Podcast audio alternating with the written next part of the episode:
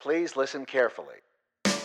Hello, universe, and welcome to the Optimist Daily Update. I'm Kristy Jansen. And I'm Arielle Tienko. We are part of the team behind the Optimist Daily, making solutions the news. We bring you reader supported solutions news every day in order to change the tenor of news media, social media, and hopefully the direction of your day to help us all get focused on solutions. Seven days a week, we publish positive news stories written by award winning journalists and delivered online to your inbox and through our social channels. And also, we are sharing these solutions in a commute worthy, walk worthy, walk your dog before you have a meeting worthy podcast. That's right. Today is Monday, May 30th, 2022. How was your walk with Tucker this morning, Kristy? It was good. It was good. He did his doggy duty.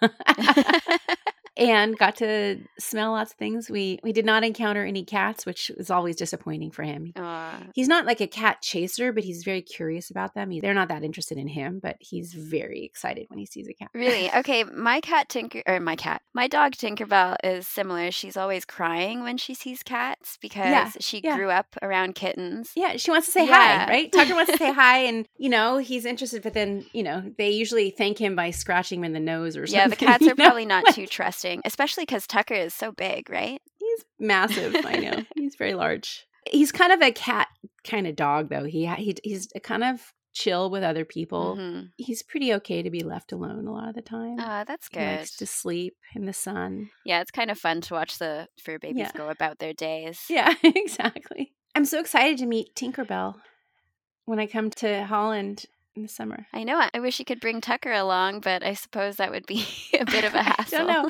I don't think they'd let him in the cabin of an airplane because he's he weighs like 90 pounds. no. Yeah. You'd have to buy him a but ticket. I don't. He can't sit on a seat with me. You know. Yeah, well, we're excited to have you here as well. It'll be nice to to finally meet you in Mhm, person, mhm. and uh, I'm sure you'll miss Tucker. Oh. I I absolutely will. I absolutely will. And I'm not sure what I'm going to do with the fish. I don't know if I trust my husband to feed him. Well, we were talking on another podcast. I guess it was you and Summers talking about uh, hiring teenagers over the summer Mm-hmm. to do some things, some bits and bobs. So maybe that could be an option. Yeah, my son won't be here while I'm gone, so we'll figure it out. Well, uh, speaking of kids, yeah, so let's let's get into our stories because we have a couple really really good ones and they do touch on parenting. Mhm. So what's your article? Why don't you go first? Okay, so this article caught my interest because I had no idea that. Well, I- I know that being a parent is hard. Being an LGBTQ parent has unique challenges. But the headline of this article reads Colorado law gives LGBTQ plus parents rightful custody over their children. And this is their own children. So I didn't know that there was a barrier for parents to get custody over their actual children. So hmm. a counter law is the Marlo Law, and that's just been signed by Colorado Governor Jared Polis, who's also gay, and he signed it to resolve an unfair legal issue that previously denied same sex parents legal custody over their own children. The bill was named after Colorado House Majority Leader Daneya Esgar's child, and Esgar gave birth to Marlo, that's her daughter, using Heather's, her wife's, genetic material. However, to gain legal custody over their daughter, both women had to adopt her and go through the whole system trying to adopt their own daughter. Esgar commented on this ridiculous kink in the law in a speech earlier this year, saying, My wife realized she actually has more rights to the embryos we still have frozen than she has to our daughter. Heather has to adopt her own daughter, which is just mind boggling to me. It is a kink in in the law and how we count parenthood. This is sort of an interesting subject in the era of the conversation about reproductive rights here in the United States. It's recently gotten heated. Mhm. Is this a big deal? Like, has it impacted a lot of families? Yeah, it's actually impacted lots of families, and courts have made same sex couples jump through hoops just to have parental rights over their own child. So, another example of this is Megan Anderson. She told the state senate that her wife underwent a child abuse background check, was fingerprinted at the police station, and paid legal fees of $1,567, and after that had to plead for the parental rights of her and her partner before a judge. So, formerly known as HB 22 1153, the new law will help streamline same sex parents' custody process whose children were conceived by assisted reproduction. LGBTQ parents can now declare voluntary acknowledgement of parentage, and this will hold up in court the same as any other parental right. So, the law that's been signed by Jared Polis will allow for a more dignified process and removes complicated, expensive, and unfair steps that were previously in place. I mean, if you think about it, okay, so the you, you know that the woman who gives birth to the baby should have legal rights. Although mm-hmm. if that's a surrogate mother, then there's another complication there. Yeah, right. Exactly. And then that mother usually says, okay, this is the father and identifies the father, but there's no paternity test that gets implemented in the normal course of having babies. So it's sort of interesting how we need to have a law for this mm-hmm. for parents to say, okay, this is my child and I mm-hmm. share this mm-hmm. child with this is his other parent or her other parent. This is this is our family. Yeah. I think this is this is a significant step to help smooth out the legal recognition for parent child relationships. Mm-hmm. And what I love about the Optimist Daily is that sometimes you come across solutions here that you didn't even realize there was a problem for. I didn't know there was and, and this is just one of those moments for me. I guess that speaks to my own ignorance as well. But you just don't think about these things when you're not confronted with them. Mm-hmm. And being a parent is is obviously a really tough job already. So I'm happy that yeah. at least this has been this kink mm-hmm. has been ironed out by Mr. In, in Colorado. Polis. Yeah, in Colorado. It'll be interesting to see if there's any ripples in other in other jurisdictions. Mm-hmm. Thanks for sharing that one. My story is also has to do with how to parent children in a sensitive way, and just thinking about what's going on this mm-hmm. week or last week rather in relation to the the shootings in Texas and the horrific situation that you know keeps happening in the United States, where children are being uh, murdered in their schools by mm-hmm. mostly young men with guns, which is just horrific and it's traumatizing. Yeah. And even if you live a thousand miles away from Uvalde, Texas, it's in the headlines and it's hard to not think about it. If you're a parent of a school age kid, or if you're a kid who goes to school, or a teacher who works in a school, so, my headline reads How can you talk to students about returning to school? Because it might be something that kids get anxious about. Mm-hmm. Students and teachers have been rocked by the news of these of this latest one and it's difficult and maybe even disturbing traumatizing to think about going back to school so for concerned parents of students we thought it would be interesting to share this advice of child clinical psychologist jennifer greif green of boston university she writes about how to handle this issue. She's an expert in student mental health and has studied the post traumatic stress of children after violent events. First of all, what do you say to kids? It's hard to talk about these kinds of subjects, but a good place to start is just asking what have they heard, letting them talk about and ask questions.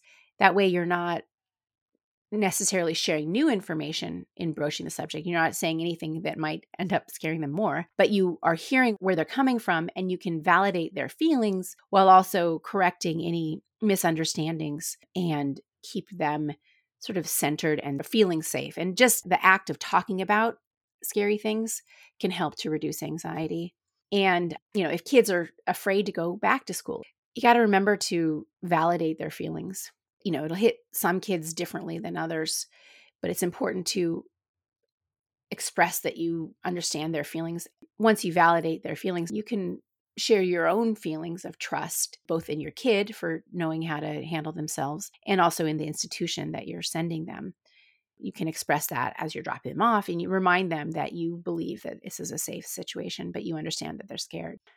And then there are some resources which are actually uh, available from the National Child Traumatic Stress Network. And this is something that I'm a little bit aware of because in Santa Barbara here, we have a really unique nonprofit with whom I've worked a lot called the Santa Barbara Response Network that gives trainings in something called psychological first aid, which is meant to be used in the immediate aftermath of a disaster. Often this will be a school mm-hmm. shooting or a rash of suicides. And the goal is to help reduce the initial distress and help stabilize people and psychological first aid is something that anybody can be trained to do. And in fact, it's a peer to peer network. It's not something that is usually done by professionals, it's done by people who are in the community who learn how to be good, sensitive listeners and to help people feel safe and secure. And I think we've written about psychological first aid on the Optimist Daily before. And then the second level is called Skills of Psychological Recovery. This is another training that can be taken, and this is used for like in the weeks and months following a disaster to help with ongoing distress. And it teaches individuals who've gone through traumatic experiences some skills for how do you heal yourself on an emotional psychological level there's also a training called the child adult relationship enhancement and this is for any kid, but it's particularly useful and helpful for young children. Then it helps strengthen the attachment and relationships between children and parents and other caregivers. And it can help reduce behavioral concerns following disasters. And those are all available at the National Child Traumatic Stress Network and the National Association of School Psychologists. And, you know, this is something we really need to deal with. Mm. Mental health is a super important problem. And when traumatizing events like this happen, it just reminds us that we really need to take care of ourselves and we need to make sure our children and our teachers and if you think about it being a teacher in a school today it's really a challenging situation to be in it's a broken system this is just a small solution but really the the bigger systemic issue i wish we could really come together as a nation and and deal with it in a different way until then here's some tips for how to actually talk to your kids about being scared. And the big thing is just let them talk and listen and affirm what they're saying and just talking it through over and over again. Sometimes it takes time to process.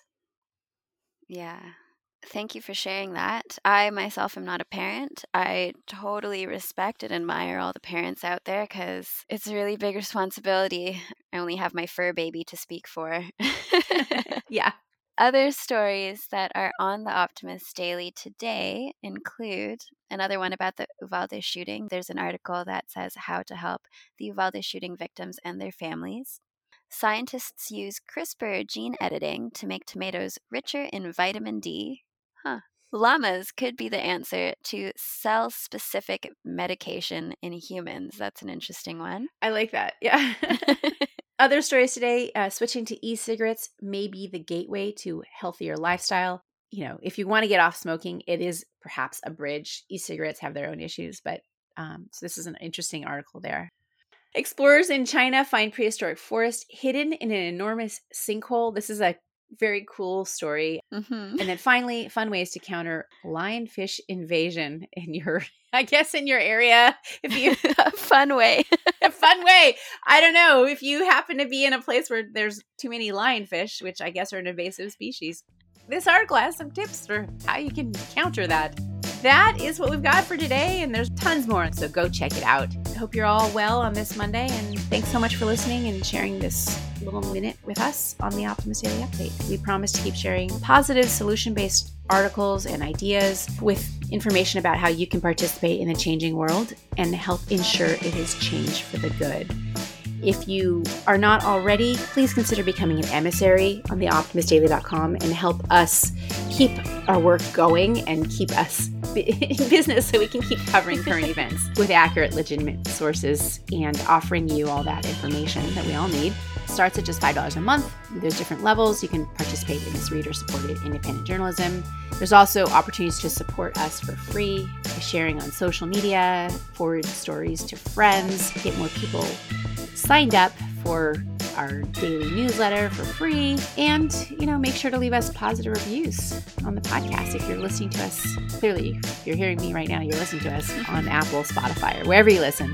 Help us find more listeners. Help us find more people because our mission is to get a more of the world focusing on, you know, on the solutions that are out there. All right. So let's keep the Optimist Daily free to all who need it, supported by those who can. Happy Monday, and we will be back tomorrow with more solutions.